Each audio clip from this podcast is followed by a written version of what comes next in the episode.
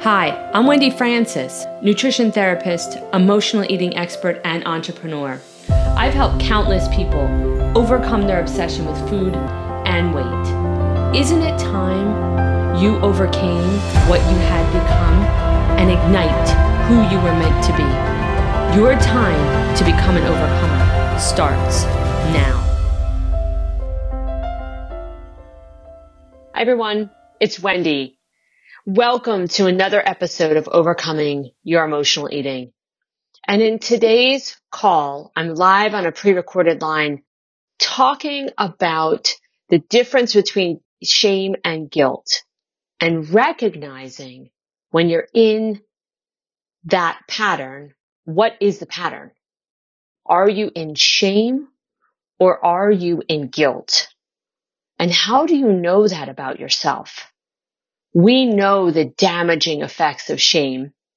And the reality is, is that guilt doesn't create the damage that shame does. It's imperative that you know the difference so you can see where you are and how you communicate with yourself. One is connecting and understanding and the other emotion, shame, is destructive. Take a listen and see if you can recognize if you're in shame or guilt in your patterns. And take a look at www.wendyfrancis.com. We've got some great resources on there to help you to continue to overcome your emotional eating. Hi, Wendy. This is really timely. I just listened to Brene Brown's TED Talk on shame this mm-hmm. afternoon. It's really funny. I'm wondering if you could give us some examples of how we might be weaponizing shame because I'm, I'm asking myself that question and I'm not I'm not sure how to discover that. Absolutely. And Brene, thank you for bringing up Brene.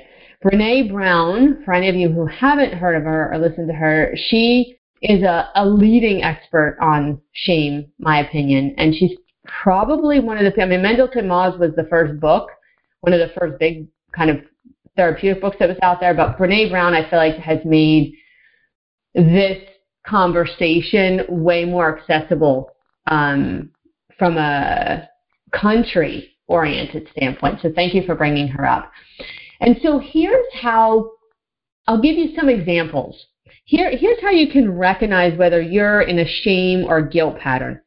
One, if you are, um, if it's around a certain behavior, right, and you're feeling you, you're not sure if you feel guilty or shameful about it. If you can course correct that behavior just like that, I feel guilty. Oh, I don't like that feeling. Okay, I'm going to change that behavior, and you can change it like that. That's usually guilt. Shame takes a lot longer because you go down this rabbit hole, this spin cycle of shame. So it's not just about the behavior it becomes, you'll start to hear yourself say or think or feel things like, I'm so bad. I don't deserve this. I'm unworthy. I can't believe I did that. I'm a bad person. I'm terrible. I'm just like they said I was. I'm never going to do this.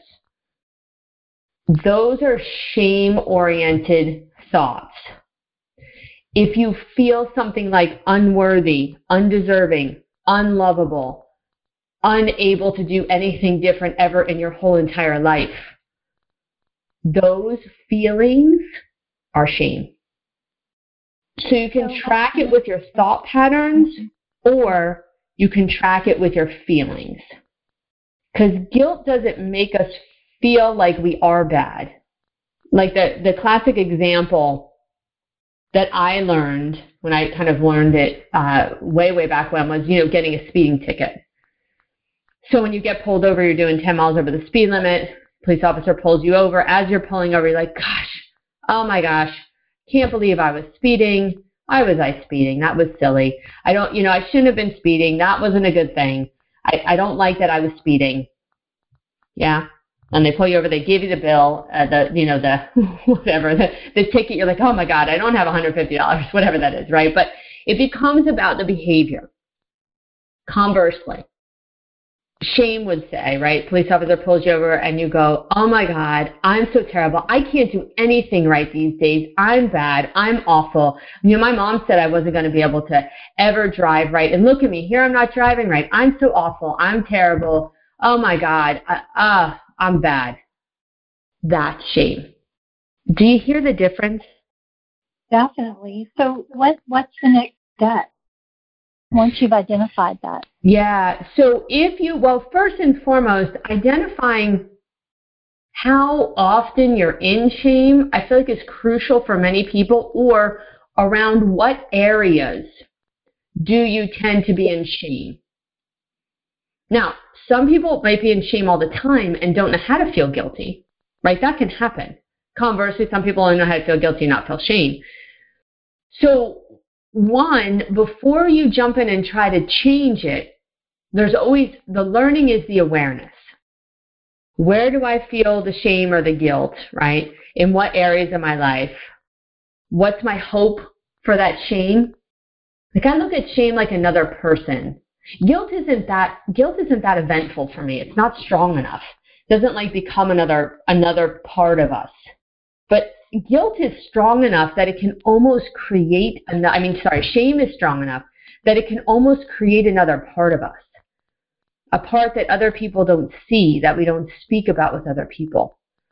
The part of us that feels little and small and undeserving and unworthy and unlovable and uncared for. So recognizing what areas of your life that comes up in and then um, understanding more about those parts of your life. Then the work begins on how do you speak to yourself in shame? So, what's that shame cycle like, so to speak, for you? So, for example, if you were moving into a shame cycle, like once you're aware, right, then you can go, oh, I'm moving into a shame cycle. Like I remember when I learned this and I was like, oh, oh, oh, oh, there it is.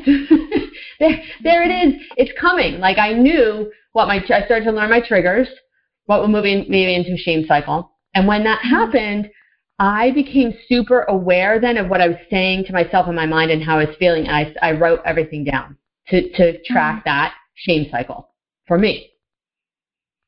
Mm-hmm. And then when I released those feelings, uh, you can go back to that then and go, okay, wait a minute, is this really true?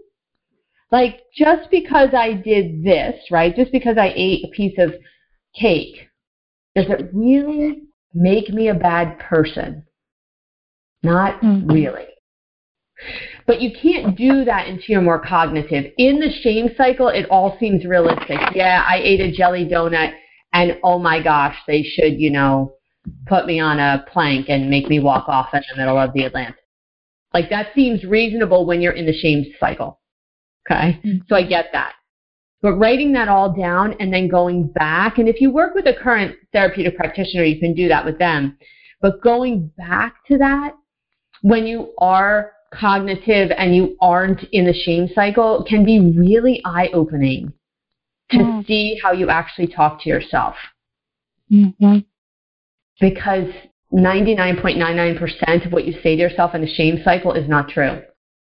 And I only give you the 0.01% because you never know. Mm-hmm. But most of the time it's 100%.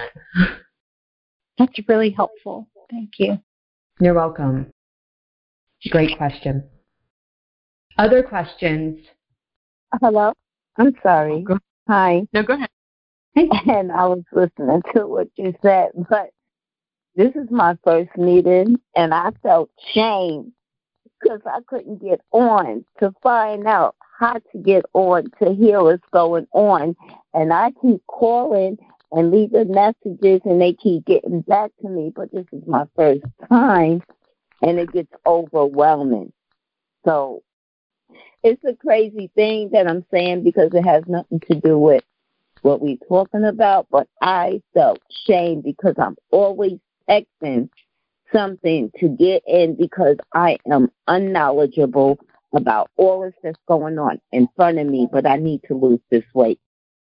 So well, I'm glad you're here. Uh, thank you. But it's a shame or guilty. Is it shame or guilt? Yes, yes. Good question. How does it make you feel? I was very, very annoyed with myself because I'm not computer knowledge and I had no one in my household to help me get on, so I had to text a message and they told me. But I tried it twice and I really got upset about because I couldn't do it. Got it. Will it change your behavior? Will you try to fi- did you try to figure it out and were you able to execute? Well, yes, when I went back to my message again, they told me exactly what to do and I did press the one the first time, but it didn't go through because I had to call it in to get the Zoom and I'm looking for something else totally different. A miracle. That's what I was looking for, a miracle. And it didn't happen. So I had to process it and do it again and I got it, but I don't want to be ignorant. But if you don't know, how would you learn if you don't ask? Well, right. And so I hear guilt in that versus shame. Okay. Because you kept moving with it. Okay, so if I can't do that, I can go back and listen to the message, you know, and then I could try this. You might not like your IT skills, right? Which, which is a behavior. Like I don't love my IT skills. It's not my strength totally listen. I totally get it. And if I were you, I probably would have been doing the same thing. I don't know if I'd know how to get on if it weren't the fact that I run this. that I run this call and this podcast and I've been doing it for five years. But if you saw me sweat the first few weeks I did this call, just be, not because of the content. I could I could sit and help people all day long. In fact, if I just had people lined up outside my door and that's all I did all day besides take care of my kids, I'd be the happiest person on the planet, honestly. But the reality is, is I can't and I don't. But for the first couple of weeks that I did this, I sweated. Even sometimes now when I have a hiccup, I sweat and I call Michelle and I'm like, oh my God, Michelle, help me. um, but I move in that, I move, still move in the behavior pattern, which means it's guilt. When it's shame, we get stuck, locked, frozen. Mm-hmm. Mm-hmm. Because shame mm-hmm. is frigid. It freezes our soul. That's what it does. Yes. Yes. Yes. Yeah. Freezes our soul. And and it destroys us. I mean, shame will destroy you if you let it continue in your life. There is no doubt. Oh, thank you. I need to hear that because I was ready to say, I give up. No, but you did it. Good. And I'm glad you're here. thank you. I'm glad yeah, to be you're here. Welcome. thank you. Thank you so much. Yeah, you're welcome. And I know when you were coming on, there was someone else that was trying to talk as well, and they were kind of kind enough to let you go. Other caller, do you have a question? Yeah, that was me. I guess um probably gone over this. I'm kind of missing it. If you can hit it again, how do you get out of the shame cycle? First, great. It, first of all, that's a great question. First, you have to recognize that it's there which I know sounds easy, but shame is an emotion that is insidious. It's like it exists in the corner and you don't even know what's going on. So you have to recognize, eh, learn to understand your language when it comes to shame. You know, what do you say yourself, say to yourself in a shame cycle so you can catch it? How does your body feel? Or how do you view the world? That's that those are kind of the key tickets so to speak to recognize if you're in a shame cycle. What are you saying yourself? How do you feel? And how do you view the world? And the reason why i bring in how do you view the world is because i know that when i felt so deep and dark and bad about myself i felt like the world was that kind of place too. Because it's very hard to be in a terrible shame cycle and think that the world is brilliant and beautiful and that the universe is working for you. It doesn't mm. happen. mm. Right? So if you can't recognize your own thoughts or your own feelings, you know, feelings typically around shame are the feelings that I mentioned, unworthy, unlovable, uncared for, undeserving, all the uns. That, that if you're feeling that, it's likely a sign of shame and or if you're speaking to yourself in terms of uh, generalities, like I am such a bad person, I am terrible, I am never going to do this, I'm never going to lose weight, this is never going to happen for me, everybody's always right. All those those are all shame thoughts, and there's a lot more. I can mention. I'm just kind of giving you the, you know, the the ones that I tend to hear a lot of. So if you can get a sense of what you say to yourself, how you feel, or how you view the world in shame, then you can also take it one step further. You can get a sense of how your body feels. Because for some people, they feel it in their body. And so if that happens, right, then you have another inroad. But that's the, that's the first step is to, is to become aware of it and recognize it and know that you're there. Then you can take out a piece of paper and write down everything you're saying to yourself. Or if you have a best friend, you can call your best friend and say, hey, listen, I just got to run something by you. And you just like say it all out. And your best uh-huh. friend will go, as mine has done in the past, well, that doesn't sound reasonable. Mm-hmm. So not all of us have a best friend that's like that. I do happen to have some really good friends that are therapists and are therapeutic in nature. And so, um, but if you want to keep it to yourself, you can write it down so that you can capture it and then come back to it when you're cognitive. Mm-hmm. Okay. And be able to look at it with fresh eyes because then you'll actually start to see it for what it is, which is a shame cycle, mm-hmm. as opposed to it being truth. You know, when we're in the shame cycle, we feel like everything we're thinking and feeling is true. But when you wake up the next morning or you kind of come back out of it later on that day and you take a look at that piece of paper, you get a sense of, wow, I, okay, that can't all be true. so and then that's when you can start to really open your eyes to recognize, like, what are you actually saying to yourself? Okay. And what feelings so, are really elicited in that. Okay. So just recognize it and name it, and then convince yourself that that was wrong. yeah. Yeah. Okay. Yeah. Uh, and then you know an interesting an interesting concept that that really does help when you look through that right if you if you get the opportunity to look back at that shame cycle and what you said to yourself and then you look at the behavior that you did that got you into that you know get a sense of did you really deserve all that for that behavior would you do that to a friend if they had done that behavior? Would you have said those things? And why do you deserve different? Okay. Okay, thank you. You're welcome. Good question. Thanks for listening. If you like this podcast, share it with a friend. Rate, review, and subscribe. You never know who you'll help become the next overcomer.